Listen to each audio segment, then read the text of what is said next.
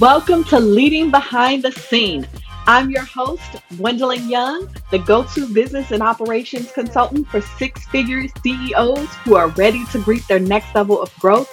And I'm ready to share tools, strategies, and tips to help you excel in your business and your life. If you're a service based entrepreneur, be sure to join me each Thursday Find me on Instagram, Facebook, and LinkedIn. And don't forget to follow the show on your favorite podcast player so you never miss an episode. And if you love the content, leave me a rating review. Now let's get into today's episode. Hello, beautiful people. Question for you. Have you ever thought about how precious your time really is? In the entrepreneurial space, the phrase time management is something that I hear about all too often. But I have another question for you. How do you really manage your time?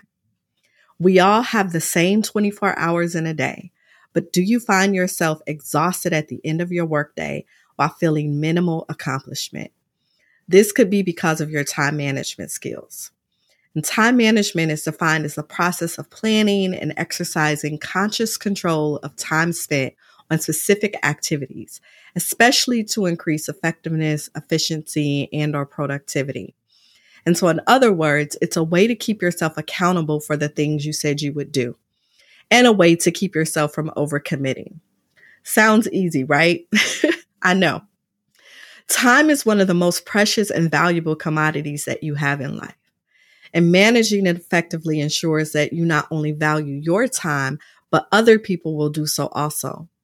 I like to define time as the amount of hours we have available each day or each week or each year. Webster, on the other hand, y'all know, little dictionary I'm talking about, defines time as a continuum in which events succeed one another from past through present to future. So now we know that time is a series of events. And if we can learn to better manage those events, then maybe we can be more successful at managing our time. And why is this important? One, because we want to make sure we're focused on the right things, right? So it helps us determine what is a priority and what is not. It helps us succeed in business and life. It signifies that we are considerate of ourselves and others, helps us achieve our goals, it gives us less stress. We all want less stress. And then it tells us that we can get more done with less work, right? So it gives us more time. So think about it for a moment. When you think about your time, what do you prioritize? Is it mostly on work, sending emails, automating systems, taking phone call after phone call, doing task after task? Is it making time to spend with your significant other or time for your kids or even time to do those self care things and the things that just bring us joy? Whatever you prioritize has a direct correlation to how you manage your time. So as you reflect on your priorities and what's important to you, think about how much time in your day or your week or your month where those things that you actually enjoy and the things that you actually say are important take place.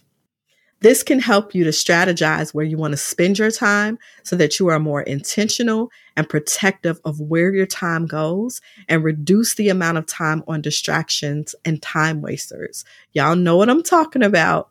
Drowning in emails, scrolling social media for hours, sitting in meetings that are not productive, disorganized workspace, can't find nothing, all the minor interruptions that happen, the text messages, the personal phone calls, the cigarette breaks. Yes, I went there.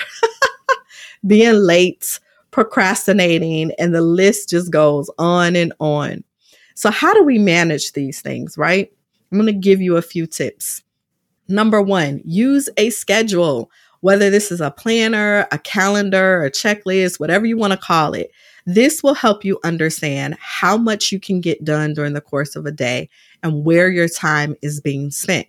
You'll see how much time is actually spent producing results and how much time is wasted being unproductive.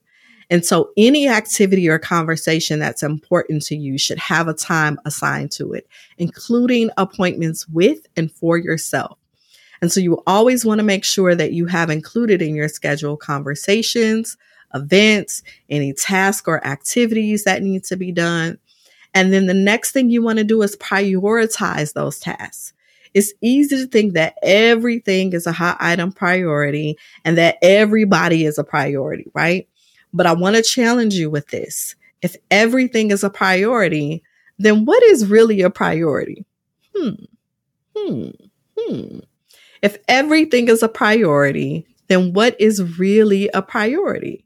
And so to combat this and to manage our time more wisely, start by prioritizing the tasks according to their importance and urgency, right? So if something is important but not urgent, then push it down the list. Maybe it becomes a number two task or a number three task. For example, if you see a sale for something that you would typically use in your business come through your email for something that always goes on sale, like always goes on sale, that's not urgent, right? You don't have to buy it right then. You don't have to buy it before the end of the day because you see that it goes on sale almost every other week for the same exact price. However, if something is important and urgent, then place that as one of the first things on your schedule to do. This way, you create an actual priorities list for yourself and you don't set yourself up for unnecessary stress. And then next, think about how you can group those similar tasks together. Grouping similar tasks together saves you time and energy because you're cutting down on the amount of time that you have to switch back and forth. This can especially be used for tasks like answering emails, instant messages, making quick phone calls, all those kinds of things. If you group tasks like this together, you'll complete them in no time. And then avoid multitasking. Yes, yes, yes, I know y'all. We have been fed the lie that multitasking is everything. But sometimes we think that we can go between all sorts of tasks, going back and forth and getting all the things done. Well, I hate to burst your bubble, but the more you multitask, the less likely your brain is focused on perfecting the one thing that you need to be focused on. So try your best to focus on one task at a time. It also helps your brain function to focus solely on one thing and can increase your efficiency and quality of work. And then finally, set time limits for yourself. A lot of times it's easy to get stuck on one task and wonder where the time has gone. Well, this may be because you've given yourself too much time to spend on a task. Remember that time management is about creating and sustaining self accountability. So set a time limit for the tasks that you need to do. This also helps you to focus for a specific amount of time on the things that you really need to get done and train your brain to get it done in that amount of time. So this month, I challenge you to take back your time and treat it like the precious and rare commodity that it is.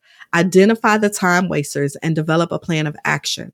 Remember, once a block of time has passed, you can never get it back.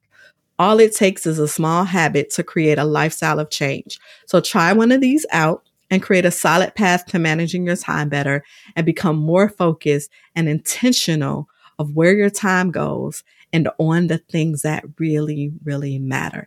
This is how we create balance. This is how we create harmony. This is how we can manage all of the things. Thank you so much for joining me for this episode of Leading Behind the Scenes. I hope you found some encouragement or helpful information today to help move your business and or your life forward. If you have a specific topic you'd like me to talk about or guests you'd like me to have on the show, feel free to send me a DM on Instagram, Facebook, or LinkedIn. I love connecting with my listeners. Also, be sure to follow the podcast so you never miss an episode and leave me a rating review. I'll see you next week.